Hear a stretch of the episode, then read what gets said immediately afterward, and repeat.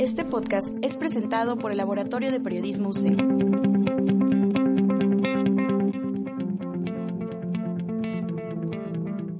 Luces, cámara, acción. Esto, es Cinética. Comenzamos. ¿Qué tal? Muy buenas tardes, bienvenidos a Cinética en este evento de Mentes Ruidosas, ya su tercera emisión. En verdad es un gran gusto poder estar transmitiendo desde el Laboratorio de Periodismo y sobre todo que los chicos de la licenciatura en Ciencias de la Comunicación estén súper proactivos, hablando y pues haciendo ruido como lo es el nombre. Mi nombre es Julia Delgado y por supuesto me acompaña mi compañero Daniel. Preséntate tú, Daniel. Sí, claro. Hola, soy Daniel Pérez, soy estudiante de aquí de Ciencias de la Comunicación en la UCEM. Me da mucho gusto estar aquí, gracias a todos los que nos están escuchando y pues estamos aquí con este programa para festejar pues el Día del Comunicólogo, ¿no? Entonces felicidades a todos los que nos están escuchando y todos los que estamos aquí, felicidades a ti, Juliet. Muchas gracias. pues bueno, es una fiesta completa, de hecho eh, la gente que no nos ve pero nos escucha, eh, si se da una vuelta al laboratorio de periodismo de aquí de la Universidad del Centro de México, se va a dar cuenta que pues sí estamos de verdad como en una fiesta, una pari aquí ya, los chicos con sus playeras en conmemoración del Día del Comunicólogo, que es el 12 de mayo y que en específico, pues ahora nosotros con una jornada de un panel hablando sobre la importancia de la comunicación y luego, este, pues la jornada de Mentes Ruidosas, seguimos aquí en Cinética y en Mentes Ruidosas. Así es, nos adelantamos un poquito para celebrar este día que en realidad es mañana, pero pues bueno, aquí estamos. Y pues hoy vamos a hablar de un tema pues muy importante de un director que ha tenido bastante renombre en la industria del cine, no es nada menos que Stanley Kubrick. Eh, a mí en lo personal es uno de mis directores favoritos y pues muchos críticos también lo han considerado como uno de los mejores, si no es que el mejor en la historia del cine. Fíjate que este director, eh, que precisamente es estadounidense, y bueno, pues eh, como dato curioso, eh, su causa de muerte fue un infarto, infarto agudo de miocardio. Empezó con la fotografía, Daniel. El amante de la imagen empezó como desde los 16 años, así de verdad con su camarita, buscando qué retratar, y se empezó a ganar como, como un lugar hasta en la prensa, en la parte, en la manera en la que reporteaba, en la manera en la que reflejaba la imagen y bueno, poco a poco empezó a incursionar en este mundo del cine y pues definitivamente es un director que ha dejado un legado importante eh, para pues para el simbolismo del cine, para el estudio del cine. Y bueno, pues también precisamente ese director debutó en el año de 1951 y bueno, eh, tuvo una larga carrera, vamos a platicar más adelante también de algunas películas y sobre todo eh, que bueno, aproximadamente más de 25 años de carrera, en 1999 se retira este director, pero recordemos algunas de sus mejores películas, Daniel, eh, no sé, Naranja Mecánica es una obra que es clásica y vista por cualquier comunicólogo. Sí, claro, es una de las más icónicas de toda su filmografía. Y bueno, la primera película que él hizo fue la de Day of the Fight. Era un documental corto que fue como su primera, pues su primer proyecto. Eh, ese fue en el 1951. Siguió con otro documental corto que se llamaba Flying Padre. Y después ya su primera pues película más de ficción fue Fear and Desire de 1953. Continuó con The Seafarers en 1953 y después en 1955 hizo la película del beso asesino. En 1956 salió la de Atraco Perfecto o The Killing. Eh, luego estuvo Senderos de Gloria en 1957, seguido por Espartaco en 1960. Luego estuvo la de Lolita en 1962. También la de Doctor Strangelove, que fue en el 64. Y luego ya tenemos las más conocidas, ¿no? Que son la de 2001, Una Odisea en el Espacio. Una muy famosa, muy representativa de este director, que fue que salió en 1968, después la que platicábamos de La Naranja Mecánica en el 71, Barry Lyndon en el 75, El Resplandor en 1980, La Chaqueta Metálica en 1987 y finalmente la de Ice White Shot que fue en 1999.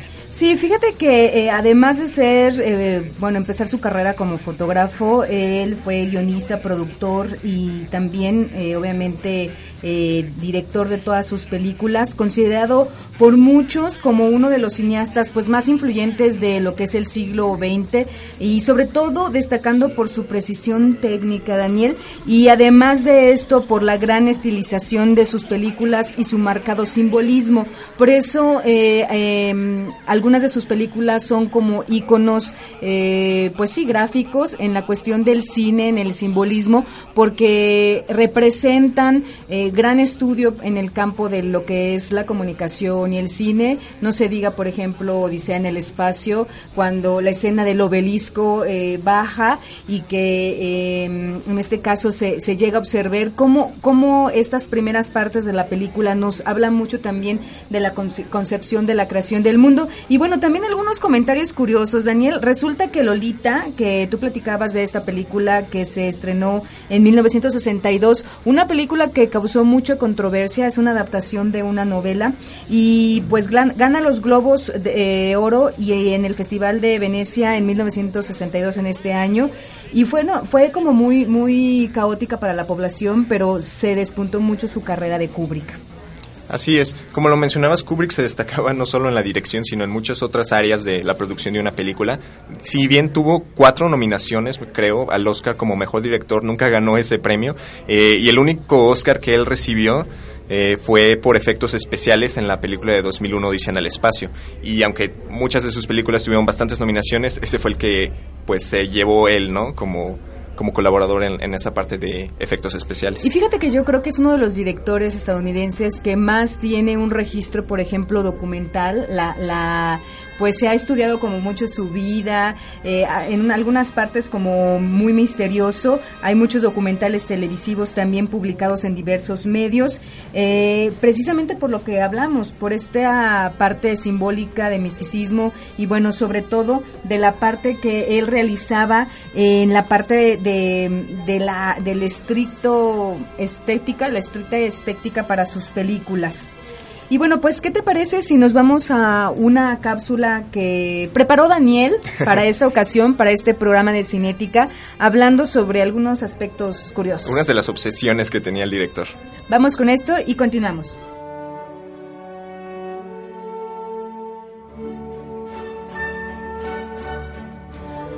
Los rasgos más característicos del director de cine Stanley Kubrick es su obsesión por controlar cada aspecto en la producción de sus películas, aunque se trate del detalle más pequeño, para conseguir exactamente lo que quiere, incluso aunque esto ni siquiera lo note el público directamente o a simple vista.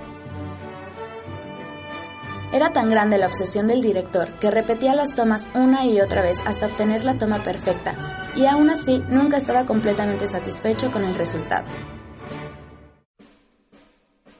Un ejemplo de esto es la película Doctor Strangelove, una sátira que se desarrolla durante la Guerra Fría. En una escena, oficiales se sientan a discutir alrededor de una gran mesa acerca de la crisis en la que se encuentran. A pesar de ser en blanco y negro, Kubrick insistió en que la mesa fuera cubierta de terciopelo verde para hacer alusión a una mesa de póker, creando la metáfora de políticos jugando con el destino de millones de personas.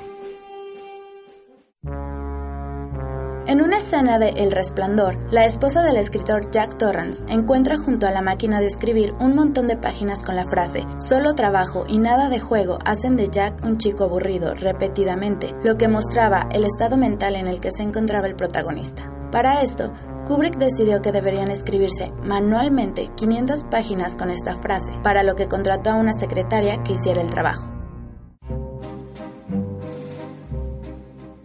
Tal vez la obra más ejemplar de su búsqueda por la perfección es su última película Ojos bien cerrados, de 1999, protagonizada por Tom Cruise y Nicole Kidman. Aunque los actores se comprometieron a trabajar por seis meses, la grabación de la película duró en realidad 400 días, obteniendo el récord mundial a mayor tiempo de producción, de acuerdo con el libro Guinness World Records.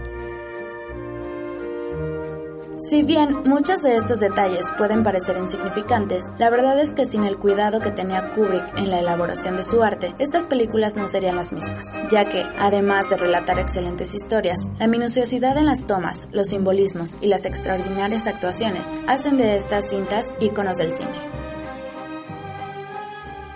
bueno, estamos de regreso en eso que es cinética. Ya lo escuchamos cómo era obsesivo, ¿no? En algunos aspectos, Daniel. Y fíjate que otro dato curioso es que sin estudios formales de cine, Kubrick eh, llegó a realizar todo, todo este eh, legado de, filmográfico. Y también otro interesante dato es que él fue también reconocido precisamente por adelantarse en la cuestión musical en sus películas. Eran tendencias que no se utilizaban y, por ejemplo, en el caso de... Em, Naranja Mecánica con el personaje que era como siniestro, violento, psicópata y todo esto en su, en su perfil psicológico, nos damos cuenta que este personaje, por ejemplo, era amante de la música clásica. Y entonces Kubrick lo que hace es utilizar la música clásica a través de em, el, montaje de imágenes que son sumamente violentas, cuando en el sentido de la música eh, tiene una serenidad, tiene una eh, claridad, una coherencia, un ritmo. Y entonces eh, pues es como eh, entre la imagen y el sonido encontrar todo un simbolismo, Daniel. Entonces, realmente él también en la industria eh, filmográfica o del cine estadounidense se llega también a identificar por este aspecto de la identificación o más bien por la búsqueda de la música. Sí, yo creo que una constante que podemos encontrar en sus películas es una dualidad que existe en sus personajes, como una lucha interna que hay entre ellos y como el contraste que hay entre los opuestos, el bien y el mal, y cómo eso se refleja en la psicología del protagonista o de los personajes. Y creo que eso que mencionabas de la naranja mecánica es ejemplifica muy bien eso, el hecho de que este personaje tan violento que nada más eh, le interesa el sexo y la violencia, eh, que sea fanático de la música clásica. Es como esa dualidad que siempre vemos en, en tanto en la imagen como en los diálogos, en todos los simbolismos de sus películas. Y bueno, pues hablando más de las actuaciones, eh, tenemos que Kubrick trabajó eh, muy bien la dirección sobre sus actores. Era también como lo vimos en la cápsula, en la cápsula también era muy obsesivo en la dirección de, actoral y podemos ver, por ejemplo, en la película de del Resplandor cómo eh, pues gastó, bueno, invirtió mucho tiempo en, en tratar que la, la, esposa del protagonista, bueno, su personaje, fuera lo más eh, realista posible y incluso hasta la hacía llorar de, de toda la presión que le, que le ponía, ¿no? Además de esta parte de los actores, que, que en este caso eh, las reflexiones sobre el hombre, como decías, y la lucha constante en su entorno, ya sea en la cuestión física, social, psicológica o metafísico, la observación del ser humano siempre guardaba como una distancia prudente en cuestión de, de ver esa parte de la frialdad, como la tachaban algunos críticos también, porque él evidenciaba las cosas de alguna manera bien, bien explícita. Y también podría bien leerse un verdadero interés y abierta curiosidad por entender el proceder del personaje como una pieza importante dentro del engranaje más completo o más complejo eh, culturalmente hablando. Así es. Pues sí que... Eh, básicamente que le ponía mucha atención a la actuación y pues con mucha razón ya que es una parte esencial en las películas. Eh, vemos que trabajó con actores como Malcolm McDowell, que salió en la de La Naranja Mecánica, una excelente interpretación del personaje, con Jack Nicholson, que era pues un, un actor que Stanley Kubrick admiraba mucho y pues lo, lo trabajó con él, ¿no? En, esta película del Resplandor, también con Shelley Duvall, que es la que hablaba, de la que hablábamos que presionaba mucho para que le salga eh, para que llore y, sienta como las emociones del personaje, ¿no? También trabajó con Peter Sellers, Kirk Douglas, Tom Cruise, Nicole Kidman, entre muchos otros actores. Sí, grandes actores con los que colaboró y que de verdad eh, en muchos documentales se habla de, de esta parte de ser estricto y también obsesivo en algunos elementos en cuestión de la dirección de actores. Y bueno, ya nada más para irnos al corte de este primer bloque, comentar la importancia que tenía las películas de Kubrick en donde no dejaban de incorporar eh, precisamente el propio interés intelectual y sobre las reflexiones del hombre y la lucha constante con su entorno. Él buscaba aquellos códigos dentro de cada ser humano a través de sus personajes que los comentaste tú, Daniel, los actores, y accionar de una manera en particular tanto en la intimidad como en las odiseas titánicas que modifican el curso de la historia. Nos damos cuenta también que el uso de la tecnología, por ejemplo en la película de Odisea, era algo que mucha gente tenía el temor para, para la época de usar a lo mejor los talentos tecnológicos y él se adelanta a, evidenciar muchas cosas. Fíjate que eh, para grandes directores como Martin Scorsese, Steven Spielberg, James Cameron, Woody Allen, los hermanos Cohen, Will Scott, Christopher Nolan, y bueno, por mencionar algunos, eh, les comento que Kubrick fue y ha sido una gran inspiración para ellos. Entonces, pues nos estamos dando cuenta pues de lo importante y del legado de este director dejó a las tantas generaciones. Por ahí el director Orson Welles comentaba que entre los que yo llamaría la generación joven, Kubrick me parece un gigante. Obviamente, bueno, pues aquí estamos hablando de, décadas atrás, pero sin duda creo que eh, siempre ha sido importante el trabajo de este director. Y bueno, ¿qué te parece, Juliet, que ahora, si ya entramos al tema de la exposición de Kubrick, que fue una de nuestras actividades de aquí de la USEM, eh, un viaje a la Ciudad de México a ver pues esta exposición tan sorprendente, ¿no?, del director. Eh, pues básicamente esta exposición em, te muestra toda la utilería, los vestuarios, los, los guiones, storyboards, un, montón de cosas que utilizaron en la película y que son pues artículos originales, ¿no? Y ahí te va también narrando como la historia de cómo este director se fue adentrando en el mundo del cine, lo que tú nos mencionabas, que empezó con la fotografía, cómo empezó a vender, eh, incluso desde que estaba en la prepa, empezó a trabajar en una revista eh, como periodista.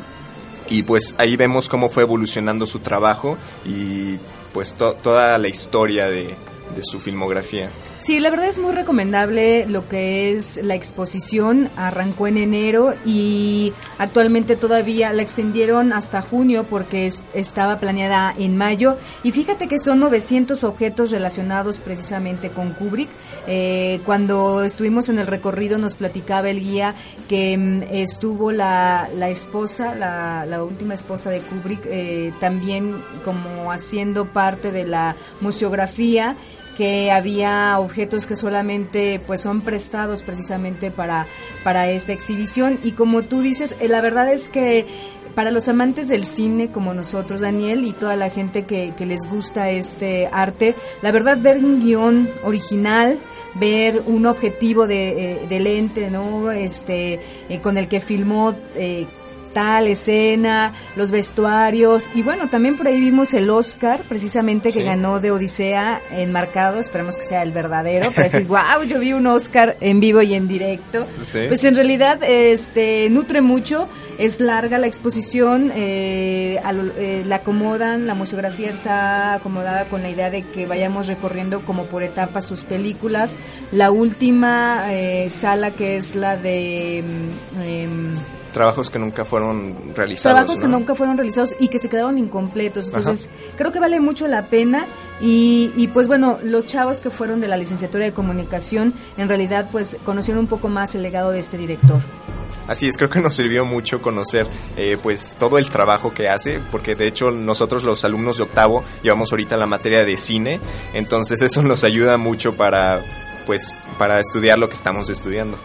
Ok, pues se nos terminó el tiempo, Daniel. Nada más, pues eh, agradecer a toda la gente que nos está sintonizando eh, el día de hoy en Mentes Ruidosas, a todos los chicos. Por supuesto, un súper agradecimiento a José Carlos, que pues eh, él hace posible que esta transmisión se esté llevando desde el laboratorio. Es un esfuerzo de verdad, pues grande. A Daniel también, porque pues forma parte también del equipo. Tenemos por ahí a Lorena. Lorena, muchas gracias en la voz de la cápsula. Naomi también por acá nos está ayudando, a los maestros, al maestro Víctor, aquí a las chicas de segundo semestre, a todos en general, eh, pues, pues hacer posible este evento de mentes ruidosas, Daniel. Así es, a mí también me gustaría agradecerte a ti, Juliet, a José Carlos por ayudarnos en pues en la consola verdad y a todo el equipo que tenemos aquí en el Laboratorio de Periodismo y a la Universidad del Centro de México. Gracias también a ustedes que nos están escuchando. Este fue pues es un gusto estar aquí y pues seguiremos platicando de más cine porque tenemos nuestro podcast eh, en postproducción, precisamente José Carlos. Él es el que es, eh, no saben todo lo que hace José Carlos, pero eh, Moonlight, ¿verdad? Sí, nuestro tema es Moonlight. un poquito recordando esta película, ¿no? Que hubo ahí una controversia en los Oscars, pero bueno, ya lo escucharán después cuando publiquemos nuestro próximo podcast. Y que al final fue la ganadora. Esto fue Cinética y los dejamos en programación de Mentes Ruidosas y pues nos despedimos. Que tengan linda tarde. Hasta luego.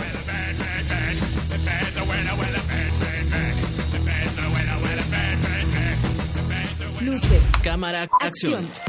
Esto es Cinética. Comenzamos.